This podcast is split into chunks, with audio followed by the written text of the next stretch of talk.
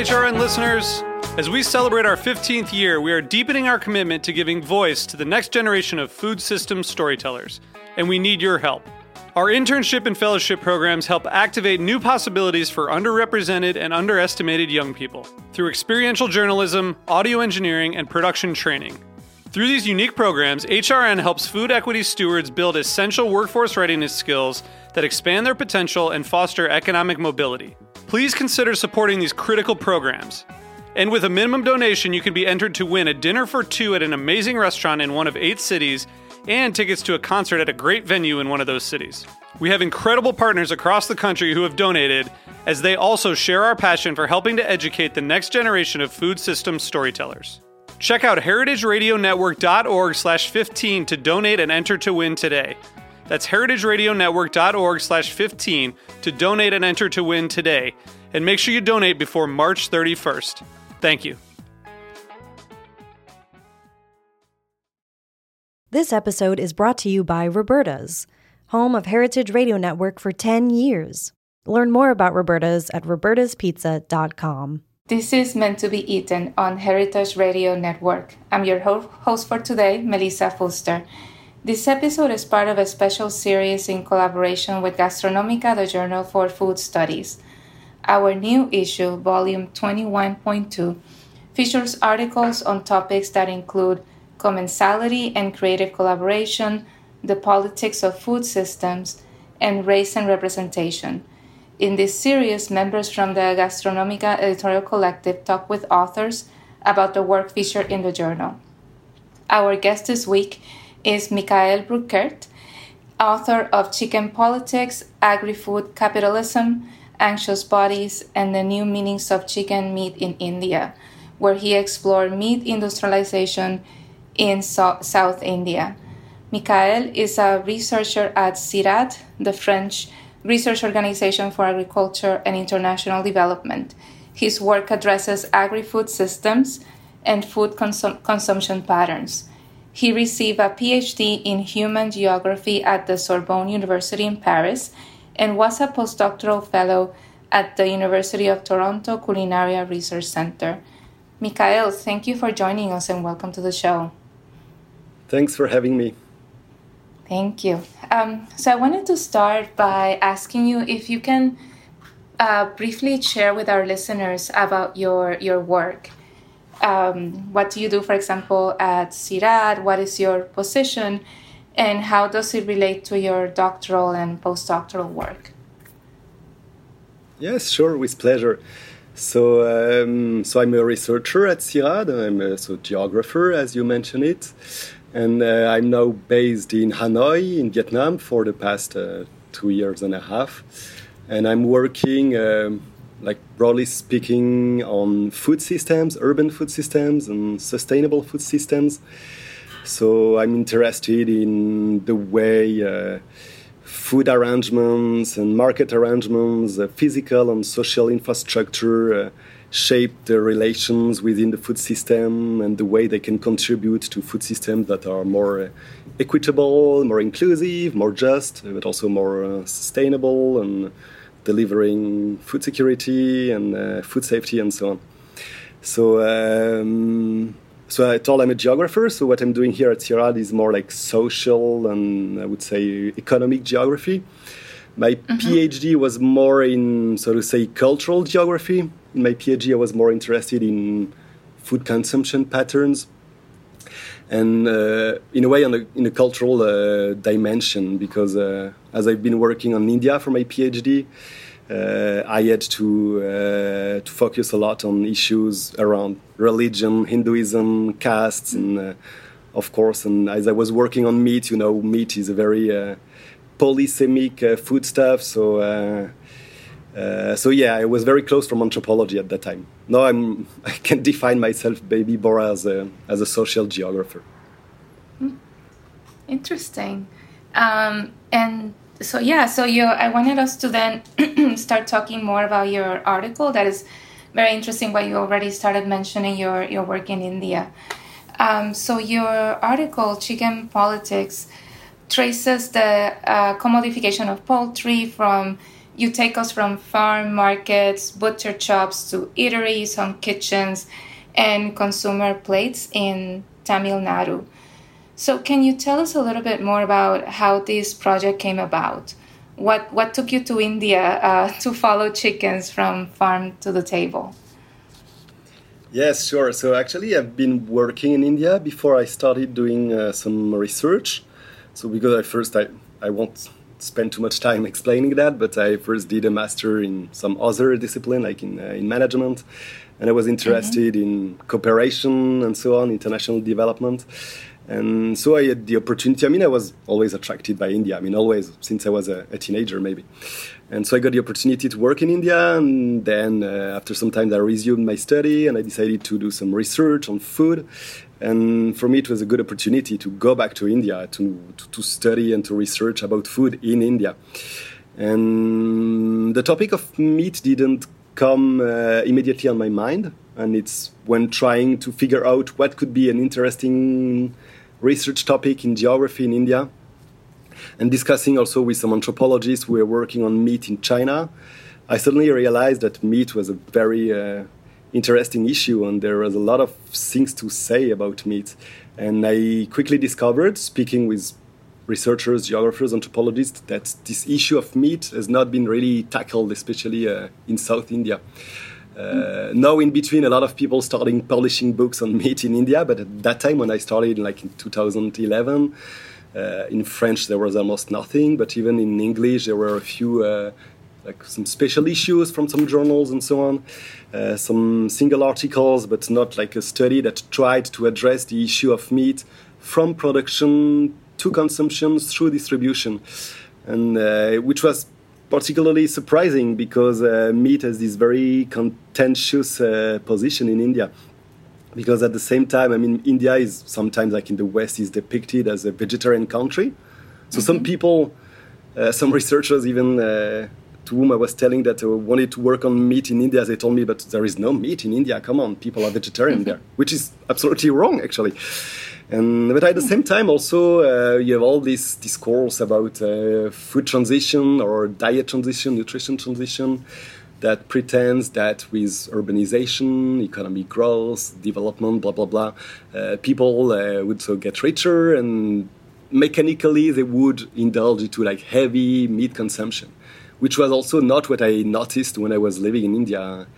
So I I, thought that there was maybe something interesting, a kind of dialectics between this so-called modernization or westernization of diets.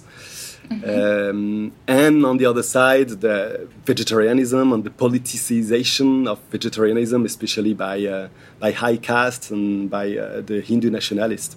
So it's really this dialectic uh, that I tried mm-hmm. to uh, to explore in my research, in my doctoral research. So the, the, the, the, PhD in itself was about meat at large, which is maybe a bit too large, but I focused uh, so on beef, on what we call mutton, and on chicken. Mm-hmm. And I published about it uh, in French first because I, I, wrote it in French, but then I really thought that chicken was embodying this uh, tension between uh, capitalism, agri-food capitalism, and the cultural embeddedness of, uh, of food in India. And so I decided to, to publish this article uh, in English, especially uh, on, on, chicken. Yeah. yeah. No, and definitely, as you mentioned, it's true that, that we tend to think about India as vegetarian or, or the, the research that we hear or, or read about, as you do mention in your, in your piece, tends to focus more on beef uh, around the religious aspect of, of the cow and how that relates to beef eating. So, so yeah, it's really interesting that that special focus that you bring in terms of, of chicken. That I think chicken can be seen as a as a more quotidian or or I don't know more familiar meat, uh, but then it, it, you make the case about the complications of, of chicken in a in a place like India.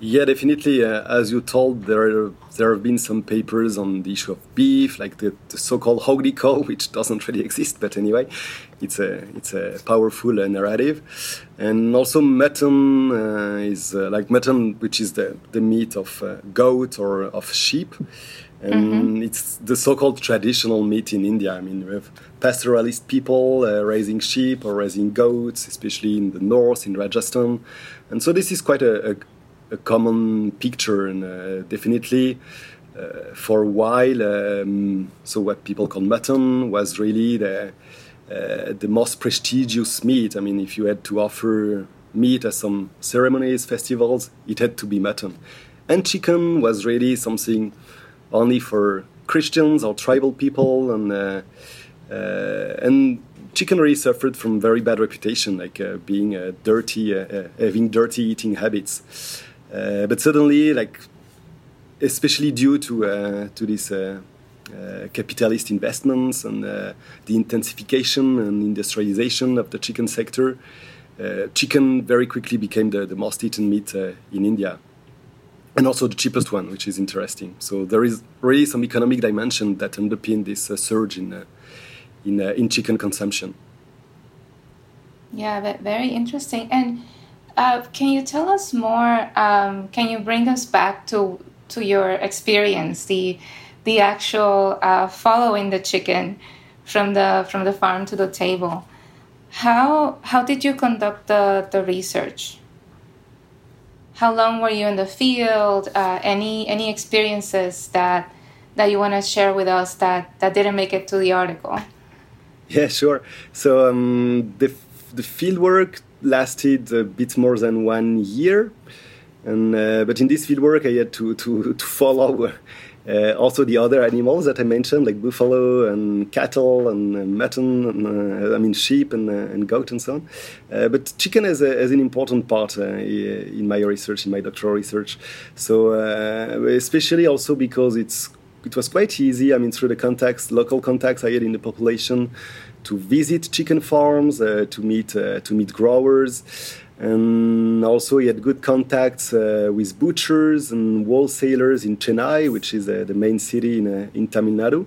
So. Um, uh, I mean, I didn't really like follow the animals like uh, from upstream to downstream, but I started uh, with the markets because mm-hmm. I was mm-hmm. living in in Chennai, the urban center, and so I first went uh, to see the butchers, and thanks to the butchers, uh, I understood better uh, how they were connected uh, uh, upstream with the wholesalers, and through the wholesalers, I got some contacts in some farms, and I also had some friends who were living in rural areas, and we had some good contacts in in the chicken farm sector, and also I got the chance to meet the CEO of a like middle scale chicken uh, integrator in Tamil Nadu. It's not the biggest one, but uh, I mean, he could tell me the full uh, narrative of this chicken sectors that is booming up presently. So.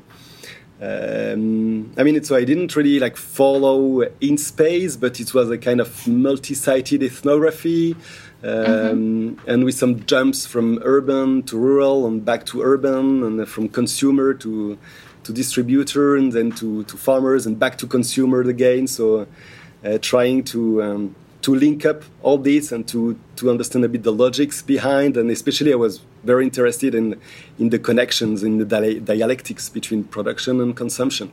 So uh, mm-hmm. if you follow like in a too linear way, uh, you maybe miss. Uh, the influence that consumption has on production, and uh, conversely, the, the the, the, influence that production had on, on consumption. So I had to go like back and forth between the different uh, between the different sectors. Yeah. And did you, you know, when when we do field work, sometimes you know there's issues with access or or people not wanting to talk about certain topics. Did you find yourself having easy access to to not only the, the smaller producers, but as you got to the more industrial production or were people fairly open to, to talking? It's a good and important question. Um, interestingly, uh, it was really easier to have access to uh, people selling chicken meat and producing chicken than to uh, beef butchers or people slaughtering uh, cattle and slaughtering buffalo. So I had some troubles visiting the, the slaughterhouse uh, in Chennai where people slaughter uh, sheep and and uh, goat and, and cattle. Mm-hmm. I had I've been sometimes rejected from some beef butcher shops, but with chicken I had very few issues because I mean chicken has this image of being something modern and you know the ceo of this company i was interviewing was very proud to explain me his investments and his plans for the future and so chicken has this very good image. I mean, uh, uh, but it's as if chicken is not an animal. I mean, that's really what I try to illustrate in my article. I mean, mm-hmm. there is no uh, no big social issues around uh, rearing chicken uh, for meat consumption or even slaughtering chicken. I mean. Hindu nationalists try to campaign uh, very sometimes violently and actively against beef consumption and against cattle slaughter, but I mean, almost nothing is said against against chicken, uh, chicken slaughtering or chicken consumption, and uh, uh, some animal welfare activists do blame farmers for not handling chicken properly, but it's quite very rare and it's not in the public debate. Uh, in India. But uh, one important point also is the fact that I tried to approach like the big companies.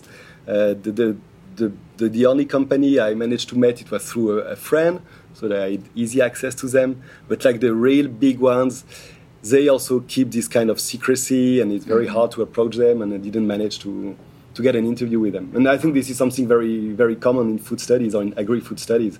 Uh, we have a lot of knowledge about uh, the way uh, it works in the informal sector, in small scale agriculture, and small scale processing.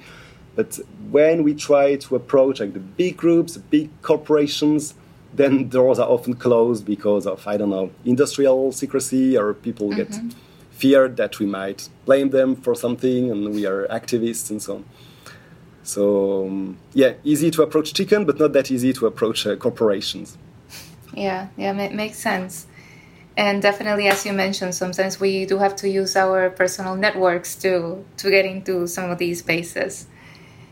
And and one question I'm wondering, as you were doing the interviews or talking with people about chicken, how was how was their reaction?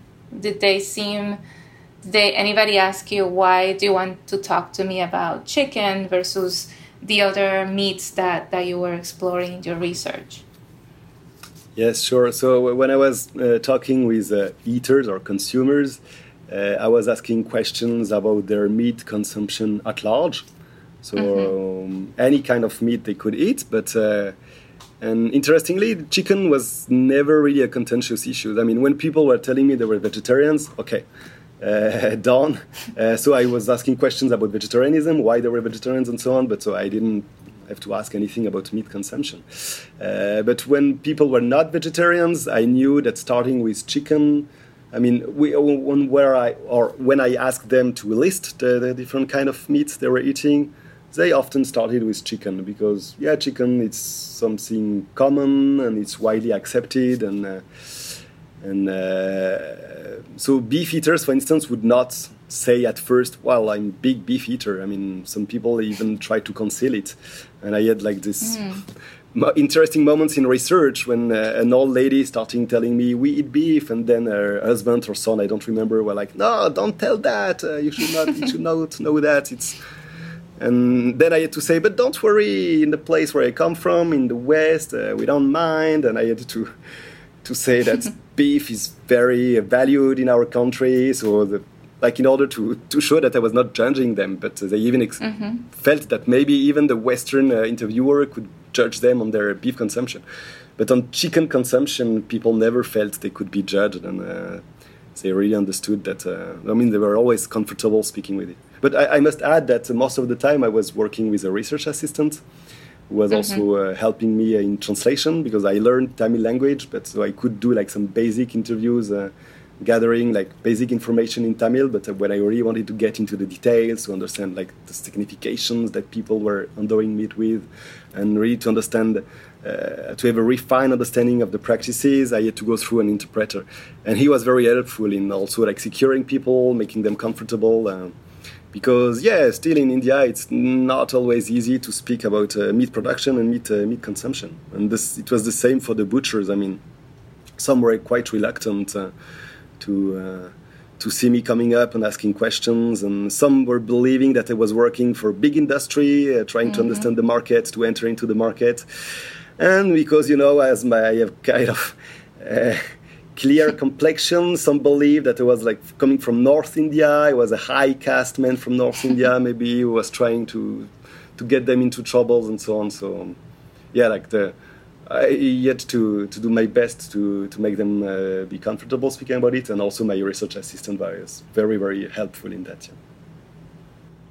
Yeah, no, thank you for for sharing that. I think those are interesting backdrop stories that unfortunately we don't always get to to share in our papers right? And but very very important issues about access and how people relate to to our work in the field. Thank you.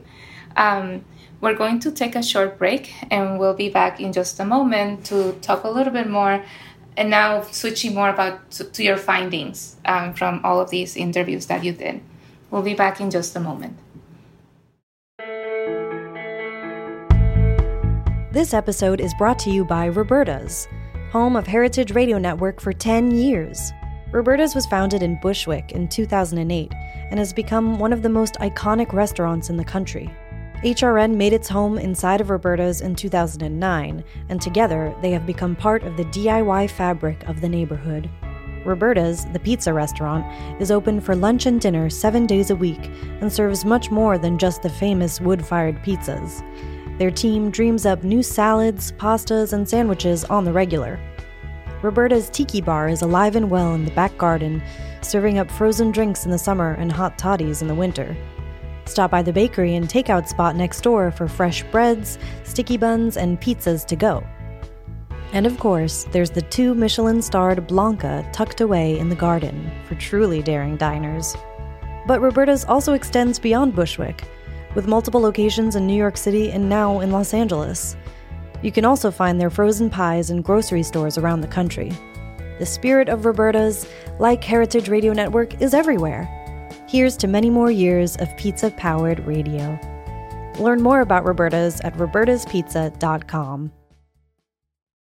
And we're back. This is meant to be eaten with Melissa Fuster talking with Michaël Bruckert about his article Chicken Politics available in the current issue of Gastronomica, the Journal for Food Studies. Before the break, we spoke about your experience conducting the research in Tamil Nadu. now let's talk about your, the, the takeaways from this work. What do you hope readers, including fellow chicken consumer, consumers, learn from your piece? What are some lessons learned from your experience also that, that could be applied to other places? Um, I would say that's maybe what I tried to uh, to highlight in this article uh, is that there is nothing really natural with high meat consumption, especially with high chicken consumption. Um, and the fact that this uh, all the signification uh, that are attached to uh, to chicken are partly shaped also by the industry and by the way this chicken farming has evolved uh, recently in India, but for decades uh, in the West. So. Mm-hmm. And so I think what happens in India is a bit also what happened in the West a few decades ago. Uh, this intensification and industrialization of chicken uh, production uh, really tried to, I mean, it tended to to deny or to conceal the animality in, uh, in chicken meat. Uh, in India, it's the case, and I think in the West, it's also a bit the case that people tend not to think about chicken as real animals. And when you maybe, maybe people eat chicken meat because it's deprived of the of animal attributes. I mean, it's quite bland, it's whitish, and uh, uh, so not very fat, and uh, and I mean, it's, so it became very ubiquitous meat and uh, kind of de-animalized uh, meat. And, but this has been done uh, mostly through uh, agri-food capitalism. I mean, it was difficult to imagine uh, uh, before before selective breeding, before confined animal feeding operation, to get a, a, meat with these specific characteristics. And it's really the so these investments, the research in meat production, in chicken production, and all these uh, industrial strategies that made meat this kind of generic foodstuff. I mean, that made sorry chicken this kind of uh, generic foodstuff that we mm-hmm. that many people now have in the fridges that we find in supermarkets and and that's really disconnected people from uh, the animal they're eating. Mm-hmm. Yeah, and I also thought that it was interesting um, in the first half that you were sharing how uh, people didn't see any that they didn't feel uncomfortable talking about about chicken um, and and you know when, when you think about it uh, like chicken production in places like the united states or, or in western countries that we do see a lot of uh, human i mean animal rights activism around how chicken is being produced but you you you mentioned that you didn't see that much of of that in in india or do you see that that could be increasing how how do you see that uh, those concerns that we have in, in the West about animal welfare playing out in regards to, to chicken? Well, I, I think in the West it went so far, this intensification and industrialization, that there is this kind of backlash. I mean, it's normal. I mean, uh, it's not only that people get suddenly shocked by the fact that we raise animals and that we kill them and eat their meat. It's also because the full system went so far in uh, uh, in trying to deny uh, these animals their uh, animality and their vitality and so on.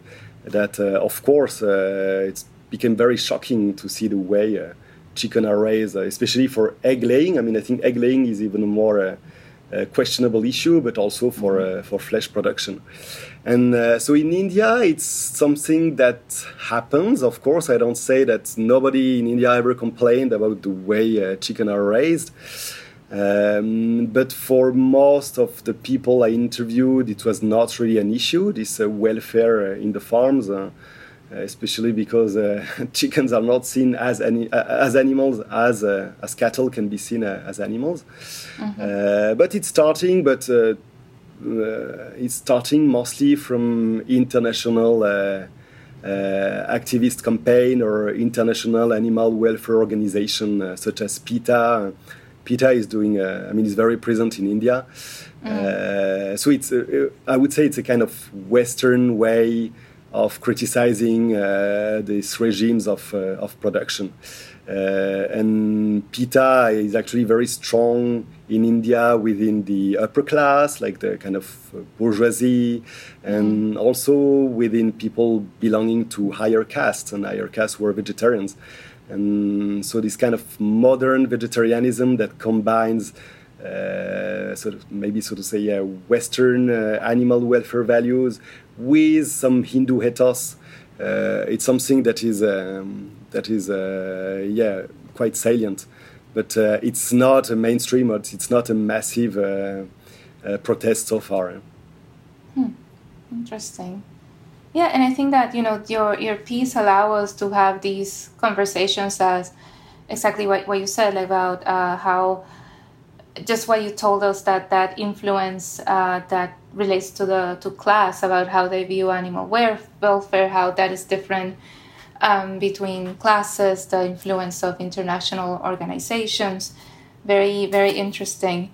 And another thing that I that struck me from from your article is also um, what I, I perceive as a, as a tension in how consumers regard the, the safety of industrial chicken.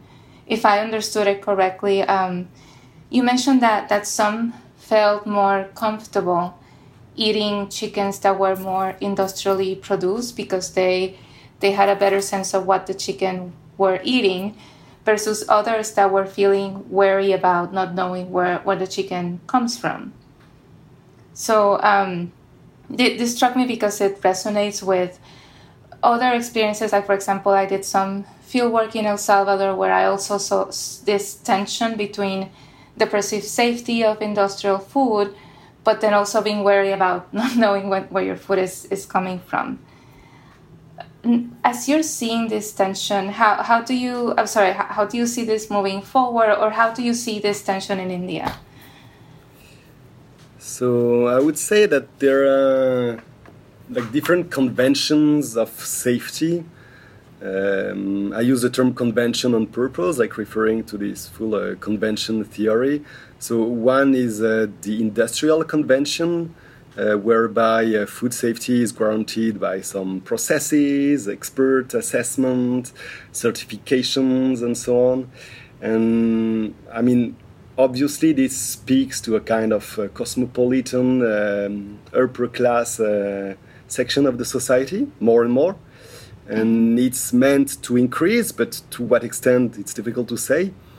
And competing against this uh, industrial convention, there is what we can call the domestic convention, uh, where trust uh, is embedded in mutual relationship and in uh, um, in the habit of going always to the same uh, producer, to the same uh, seller, and in knowing exactly what the persons are doing.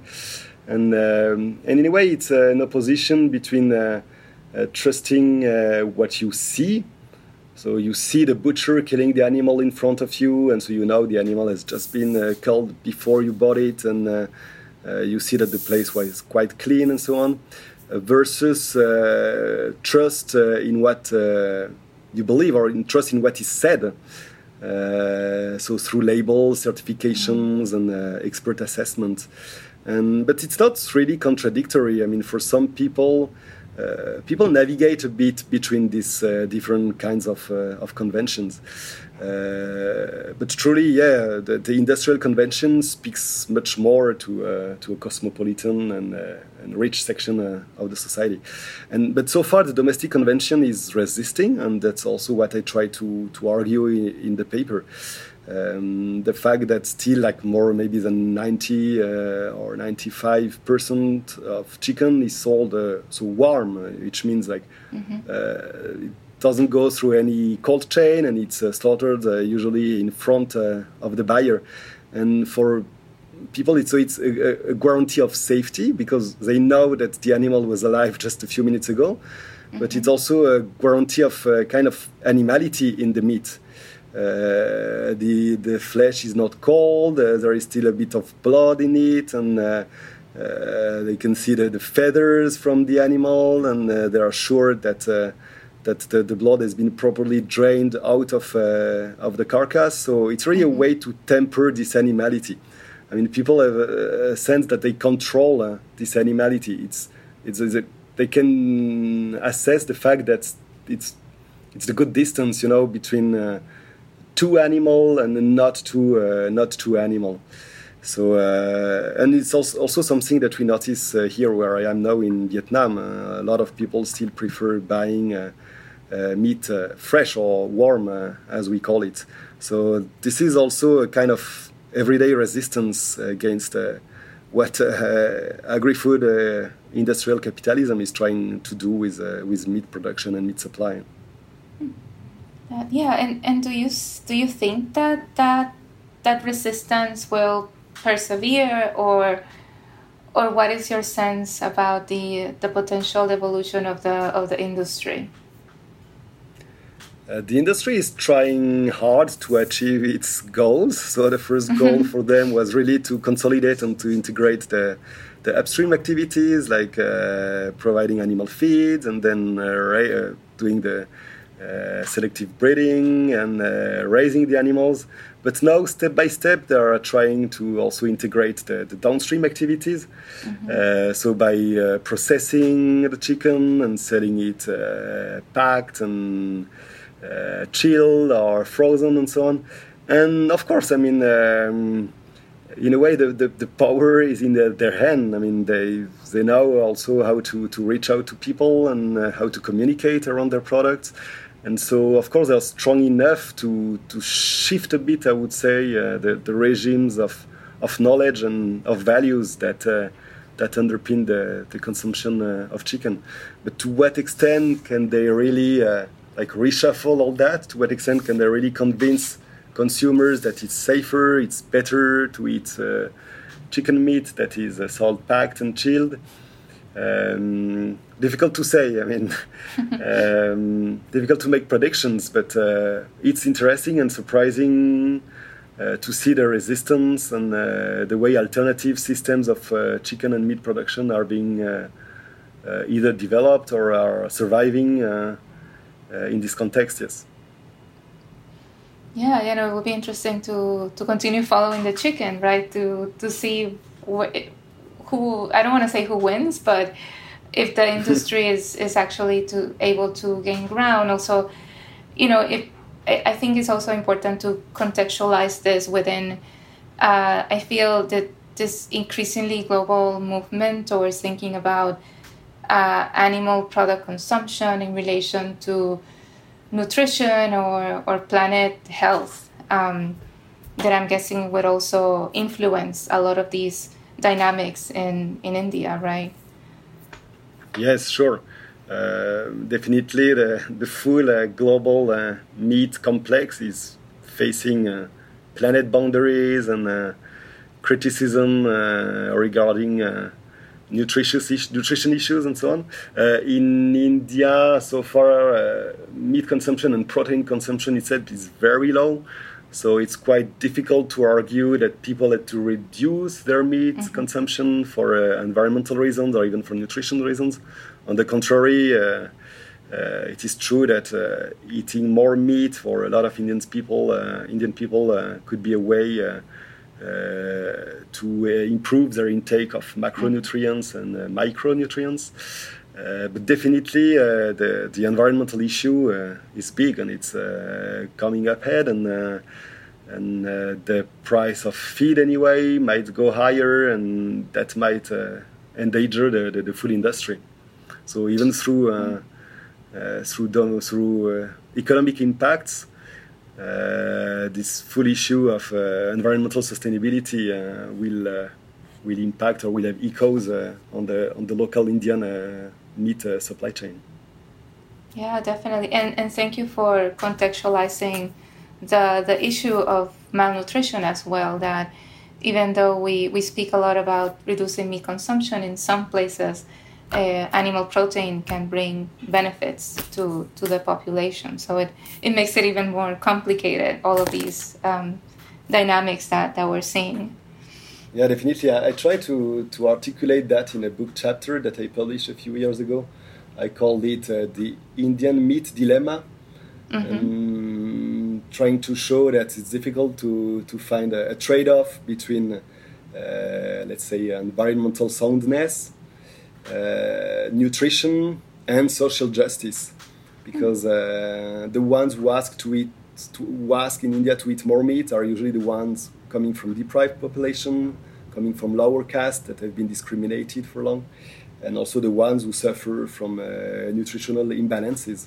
So it is quite difficult to uh, prevent them from eating more meat due to some ecological uh, uh ecological reasons. So it's more at a global scale that we should think about this.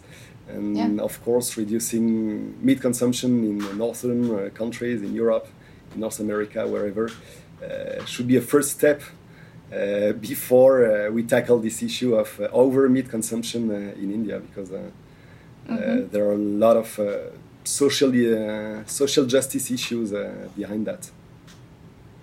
Definitely. Um, and I wanted to, to ask you now to, to move from, from the chicken to to your current work now. Um, just to, to wrap up, if you can give us an update about what you're working on now and and how have you been building on on this very interesting topic i'm still trying uh, to figure out how i can bridge the gap between this research on uh, cultural aspects on, of meat in india with more economic and social aspects of uh, food systems at large here in vietnam mm-hmm. Uh, but I'm, what i'm trying to do is to to keep an interest uh, in these relationships between the materiality of food and the meanings uh, that uh, people endow to foodstuffs. So, um, for instance, here I'm working on on wholesale markets and street vendors.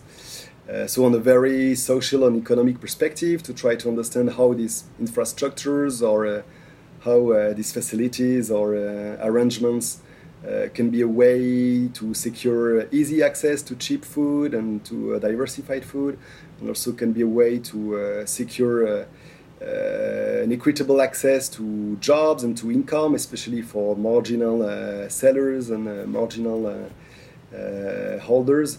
but still, I try to understand these infrastructures not only like as physical uh, structures or physical markets, but also I try to understand the way this infrastructure tends to reshape the materiality of food and tend to reshape also the um, the significances and the meanings that uh, are associated uh, with food. So, uh, uh trying to bring some more symbolic and uh, and uh, discursive perspective behind those those physical infrastructures. So, what I try to argue is that an infrastructure or um, a market arrangement is not only about uh, physical flows of matter of people, but it's also about uh, shaping specific understandings uh, that revolve around uh, around foodstuffs. Very interesting work, and I hope we, we get to read about it soon and seeing any any parallels or um, sorry uh, linkages that you might see uh, building from your work in India now looking into these issues in in Vietnam yes, hopefully I'll manage to to come down to my table and to, to write and publish some uh, some articles uh, about this new feed work soon. Good, good, and I'll be looking forward to, to reading that. Thank you. Um, so I do uh, want to thank you, my, Michaël, for joining us, and I want to invite readers to read to read the full article and also see uh, the, the images from your field work in Gastronomica, the Journal for Food Studies, volume 21.2, currently available in our site gastronomica.org. Thank you, Michaël, and uh, thank you for listening.